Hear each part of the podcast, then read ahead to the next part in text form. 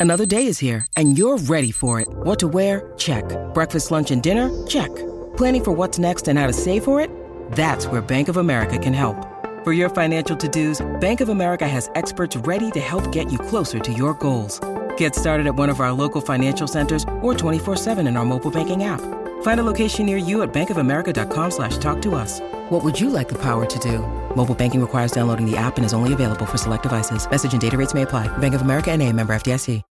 When you need mealtime inspiration, it's worth shopping Kroger, where you'll find over 30,000 mouthwatering choices that excite your inner foodie. And no matter what tasty choice you make, you'll enjoy our everyday low prices, plus extra ways to save, like digital coupons worth over $600 each week. You can also save up to $1 off per gallon at the pump with fuel points. More savings and more inspiring flavors make shopping Kroger worth it every time. Kroger, fresh for everyone. Fuel restrictions apply.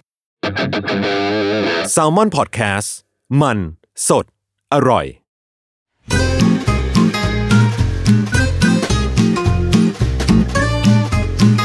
Day One Podcast กับย้อยนภศรศิวิราช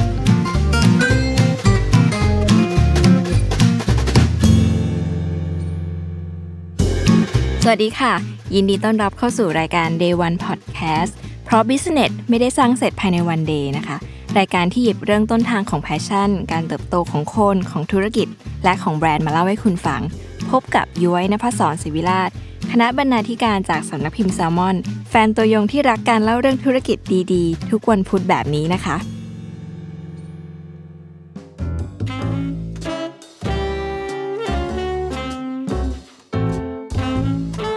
สืบเนื่องจาก Day One Podcast ตอนที่แล้วค่ะ ที่ย้อยเล่าเรื่อง Day One ของ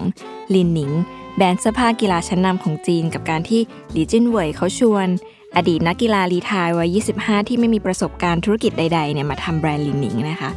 สัปดาห์นี้เราก็ยังอยู่กับเรื่องราวของแบรนด์เสื้อผ้าที่ผู้ก่อตั้งเป็นอดีตนักกีฬานะคะ จะพาไปดูเส้นทางจากนักกีฬาที่โลดแล่นในสนามสู่การเป็นผู้ประกอบการในเกมธุรกิจ จริง ๆ แบรนด์ที่กำลังจะเล่าถึงเนี่ยนะคะเป็นแบรนด์สัญชาติฝรั่งเศส อายุ 88 ปีค่ะ มีสัญลักษณ์เป็นจระเข้หันขวา เหตุผลที่อยู่ๆย้อยก็มาสนใจแบรนด์ลาคอสเนี่ยก็เพราะว่า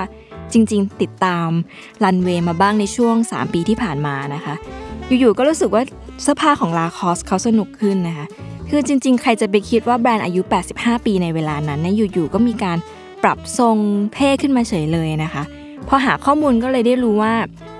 Louise Trotter เนี่ย ดีไซเนอร์ชาวอังกฤษเขามานั่งแท่นเป็น Creative Director แถมยังเป็น Creative Director ผู้หญิงคนแรกในประวัติศาสตร์ของ Lacoste ด้วยนะคะ ซึ่งตัว Trotter เองเนี่ยเขาเป็นคนที่เก่งเรื่อง silhouette เสื้อผ้ามากๆ แถมว่า sense เรื่องสีเนี่ยดีสุดๆนะคะ ก่อนหน้านี้เนี่ยเขาทำงานอยู่ที่แบรนด์โจเซฟซึ่งเป็นแบรนด์เสื้อผ้าผู้ชายของอังกฤษ เป็นแบรนด์ที่สายมินิมอลต้องกรี๊ดสุดๆนะคะ แล้วก็ถ้าเกิดว่าไปค้นคอลเลกชันเก่าๆเนี่ยจะเห็นว่ามันน่าตื่นเต้นมาก คือไม่แปลกใจเลยที่ Lacoste ในยุคนี้มันจะสนุกแบบนี้นะคะ ที่น่าสนใจก็คือว่า Louise เขาให้สัมภาษณ์กับทุกสื่อว่า เขาไม่ได้ทำอะไรเลย เขาแค่หยิบ core ของผู้ก่อตั้งที่คิดมา 88 ปีเนี่ยกลับมาสื่อสารใหม่ จริงๆ ถ้าเกิดใครเคยได้ยินเรื่องของ Lacoste มาบ้างเนี่ยก็จะรู้ว่าผู้ก่อตั้งเนี่ยเป็นนักกีฬาเทนนิสน้องระดับแชมป์โลกเลย แต่ว่าไม่ค่อยมีใครรู้อะค่ะว่าจริงนอกจากเทนนิสเนี่ยคุณ René Lacoste ที่เป็นผู้ก่อตั้งอะแกเป็นคนที่รักการประดิษฐ์สุดๆ นอกจากสคิดค้นเครื่องปล่อยลูกเทนนิสเมื่อ 80 ปีที่แล้วนะคะยังเป็นคน คิดแร็กเกตเหล็กคนแรกด้วยนะคะ และด้วยความช่างคิดแล้วก็ขี้เล่นที่มีมาตั้งแต่เป็นนักกีฬาเทนนิสเนี่ยค่ะ คือถ้าคุณได้รู้ว่าทำไมเขาถึงมาพร้อมสัญลักษณ์จระเข้เนี่ยรับรองว่าคุณต้องรักแบรนด์นี้เข้าไปใหญ่นะคะ ซึ่งตอนที่ยุ้ยหาข้อมูลเนี่ยก็แบบจินตนาการตัวเองตอนใส่ชุดพวกนี้ไปแบบเต็มที่มากๆ แต่ซึ่งก่อนจะไปไกลกว่านี้นะคะ ขอพาทุกคนกลับมาสู่รายการของเรากันก่อนค่ะ Day One Podcast ตอนที่ 3 นะคะจะพาไปพบกับ Day One ของลาคอสค่ะ กับที่มาของจระเข้บนอกเสื้อ และก็ความหลงไหลที่มีต่อการคิดค้นนะคะ จนอดีตนักเทนนิสมือหนึ่งของโลก ซึ่งเป็นผู้ก่อตั้งเนี่ยเขาอยากใส่ตำแหน่งบนนามบัตรตัวเองว่าเป็นนักประดิษฐ์ค่ะ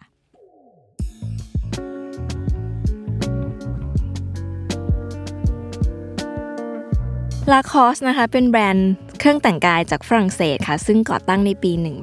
1933 นะคะ ก่อตั้งโดยเลเน่ลาคอสค่ะ เป็นนักเทนนิสมือวางอันดับหนึ่งของโลกในช่วงปี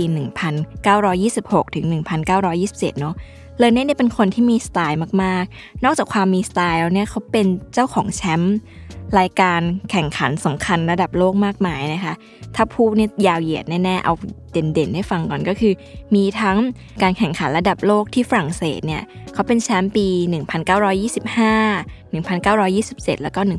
1929 แล้วก็ยังไปชนะรายการแกนสแลมเก่าแก่อย่างวิลเบอร์ดันนะคะที่อังกฤษเนี่ยในปี 1925 แล้วก็ 1928 ยังไม่พอค่ะ ยังชนะแกนสแลมท้ายปีอย่าง US Open เนี่ยที่สหรัฐอเมริกาในปี 1926 แล้วก็ปี 1927 แชมป์เยอะขนาดนี้นะคะ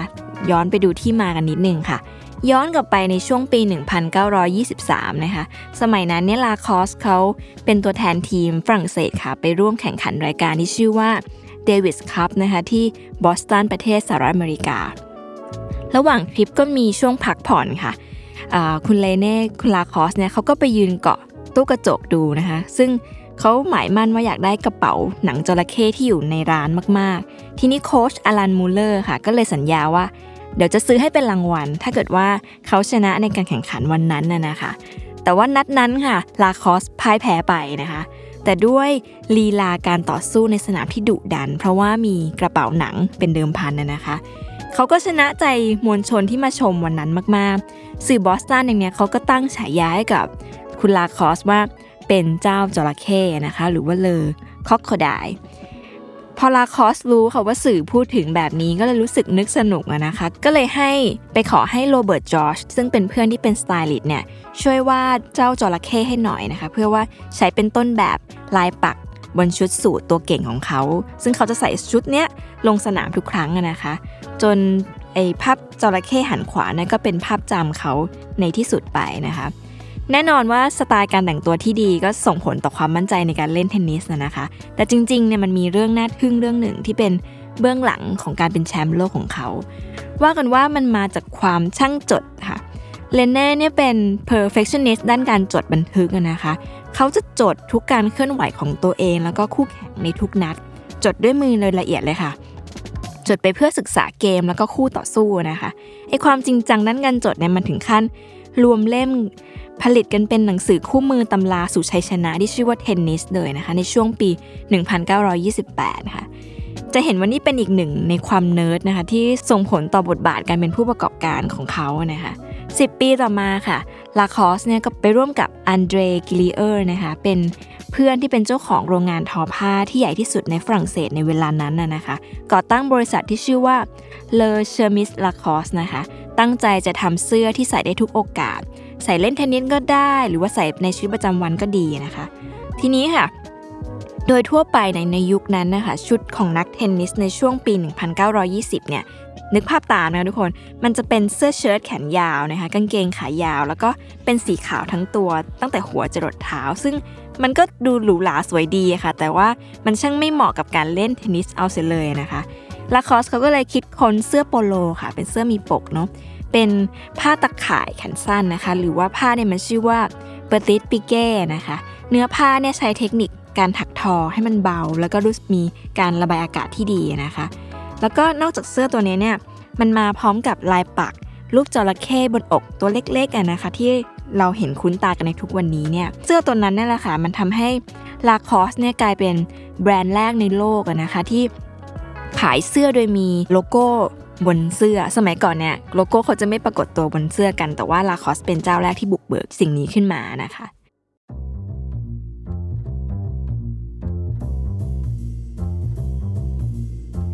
ทีนี้ค่ะ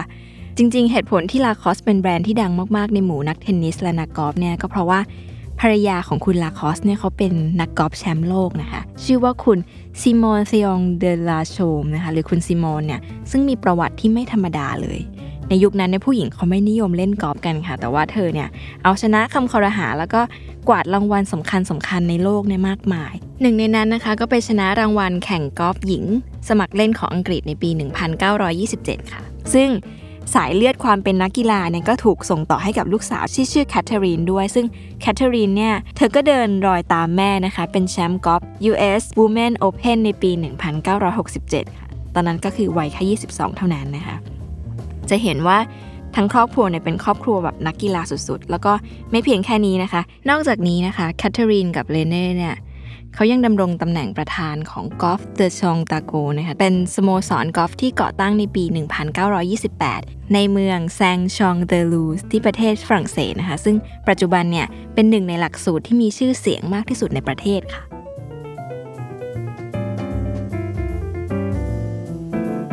ทีนี้กลับมาที่เสื้อรุ่นคลาสสิกของ Lacoste ค่ะ เดิมเนี่ยเสื้อโปโล Lacoste อันโด่งดังเนี่ยเขามีแต่สีขาวนะคะ จริงๆ เสื้อ Lacoste เนี่ยเขามีชื่อเล่นด้วยนะคะเขาชื่อว่า L 1 2 1 2 นะคะ โดย L เนี่ยมาจาก Lacoste เลข 1 ตัวแรกเนี่ยมาจากการเป็นเนื้อผ้าที่ไม่เหมือนใคร เลข 2 เนี่ยมาจากดีไซน์แบบแขนสั้นนะคะ แล้วก็เลข 12 ตัวท้ายเนี่ยมาจากจำนวนดราฟก่อนที่จะไฟแนลจะเห็นว่าแบบเนื้อสุดๆนะคะ ซึ่ง ไอ้เจ้า L 12 12 เนี่ยยุคนั้นนะมันมีแค่สีขาวแบบเดียวค่ะ จนกระทั่งในช่วงปี 1950 เนี่ยก็มีการอยากจะบุกตลาดโลกเนาะเขาก็เลยทำสีเสื้อโปโลออกมาถึง 40 สีนะคะ ก่อนจะแตกลายเป็นเสื้อโปโลลายทางบ้างหรือว่าเสื้อเสื้อผ้าเด็กนะคะ แล้วก็เริ่มมีน้ำหอม แว่นตารองเท้ากระเป๋าเสื้อผ้ากีฬาประเภทอื่นๆนะคะ ซึ่งขณะที่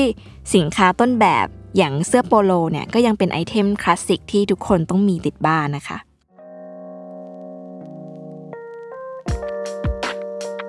ที่น่าสนใจก็คือนอกจากเป็นนักกีฬาเทนนิสแล้วนะคะ แล้วก็เป็นผู้ประกอบการแล้วเนี่ยลาคอสเองเขายังเป็นนักประดิษฐ์ด้วยนะคะ หลังจากรีทายในช่วงปี 1932 เพื่อมาทำแบรนด์เนี่ย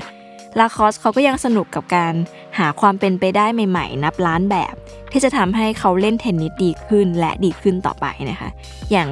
การปิ๊งไอเดียทำเสื้อใส่เล่นเทนนิสนั่นก็เป็นหนึ่งในในวิธีนั้นนะคะ ทีนี้ Lacoste เองเนี่ยเขาก็ยังคิดค้นเจ้าเครื่องส่งลูกเทนนิส ไม่พอค่ะ เขายังคิดวิธีร้อยเอ็นบนไม้แล็กเก็ตนะคะ คิดไม่พอนะเขายังจดเป็นสิทธิบัตรด้วยในปี 1960 ก่อนจะตามมาด้วยการจดสิทธิบัตรไม้แล็กเก็ตเหล็กนะคะสมัยก่อนเขาเล่นไม้กันมันหนักมากเนาะก็ Lacoste เขาก็เริ่มคิดแล็กเก็ตเหล็กนะคะในปี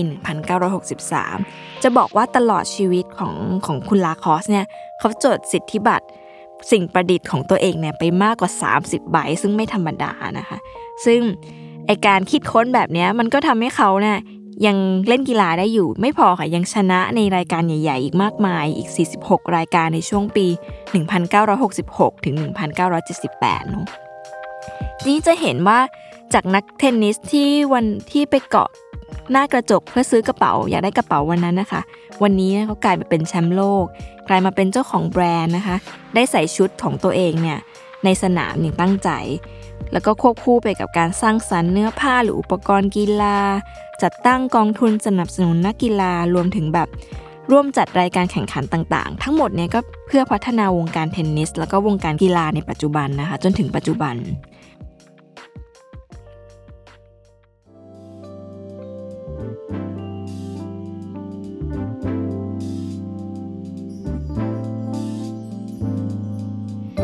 สำหรับแบรนด์ Lacoste ในยุคนี้นะคะ ภายใต้การนำของคุณ Louise Trotter เนี่ย ที่เล่าไปตอนแรกเนี่ย สิ่งที่น่าสนใจคือ เธอทำยังไงให้แบรนด์อายุ 88 ปีมันยังคงสดใส เข้าถึงได้แล้วก็ยังรู้สึกสนุกแบบนี้อยู่ ซึ่งจริงๆเนี่ยต้องบอกว่ามันเป็นโจทย์ที่ไม่ง่ายเลย ซึ่งเป็นโจทย์ที่แบรนด์ทั้งโลกที่อายุมากเนี่ยเขากำลังหาวิธีการกันอยู่นะคะ แถมช่วงโควิดที่ผ่านมาเนี่ยสองสามปีหลังเนี่ยแบรนด์ต่างๆ จะกลัวไม่กล้าออกสินค้าใหม่ๆ หรือว่าออกคอลเลกชันสนุกๆ แต่ว่า Lacoste นะกลับเป็นแบรนด์ที่แฟนคลับอย่างเราเนี่ยว้าวทุกครั้งเลยที่เขาออกคอลเลกชันใหม่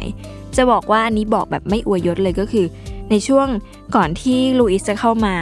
silhouette ของเสื้อผ้าของ Lacoste มันจะมีความเป็นผู้หญิงผู้หญิงมากๆ แต่ว่าในยุคที่เขามาทำเขาใช้ประสบการณ์ที่ทำเสื้อผ้าผู้ชายหรือแม้กระทั่งแบบทรงที่เขาชอบอะ มันทำให้เสื้อ Lacoste มันมันไม่มีเพศ มันมีความแบบยูนิเซ็กเกินขีดจำกัดจริง ๆ อันนี้มัน เป็นความอินแบบไม่สิ้นสุดของยุ้ยเองนะคะ ทีนี้ค่ะเขาก็เลยไปค้นต่อ Louise เขาก็บอกว่า Louise เขาเคยให้สัมภาษณ์ถึงเบื้องหลังของการคิดงานพวกนี้นะคะเขาบอกว่าปกติเวลาจะคิดคอลเลกชันเนี่ยเขาก็จะตั้งต้นจากจิตวิญญาณของผู้ก่อตั้งเนาะแต่ว่าคราวนี้เนี่ยพอทำงานกับ Lacoste เขาได้แรงบันดาลใจจากเรื่องราวความรักของ Lacoste ภรรยาค่ะในความเป็นแชมเปี้ยนกอล์ฟความเป็นคู่รักนักกีฬาเนี่ยที่มันมีความแบบกันต่างกันแต่ว่ามันเข้ากันได้อย่างแปลกประหลาดเนี่ยก็เลยเกิดเป็น collection Autumn Winter ในปี 2020 อยากให้ไปดูมากๆ มันมีการแบบเปลี่ยนถุงกอล์ฟเป็นกระเป๋าน่ารักน่ารักหรือแม้ชุดที่ silhouette มันดูวินเทจแต่มันสีมันทันสมัยสุดๆนะคะยิ่งพูดมันยิ่งแบบ อยากเปิดภาพให้ดูจริงๆ ทีนี้ค่ะ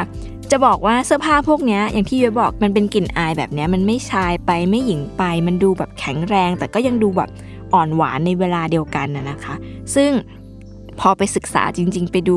แก่นไปดู core หรือว่า belief ของแบรนด์เนี่ยก็พบว่าลาคอสเนี่ยเขาเป็นแบรนด์ที่เชื่อ หรือว่าให้คุณค่ากับ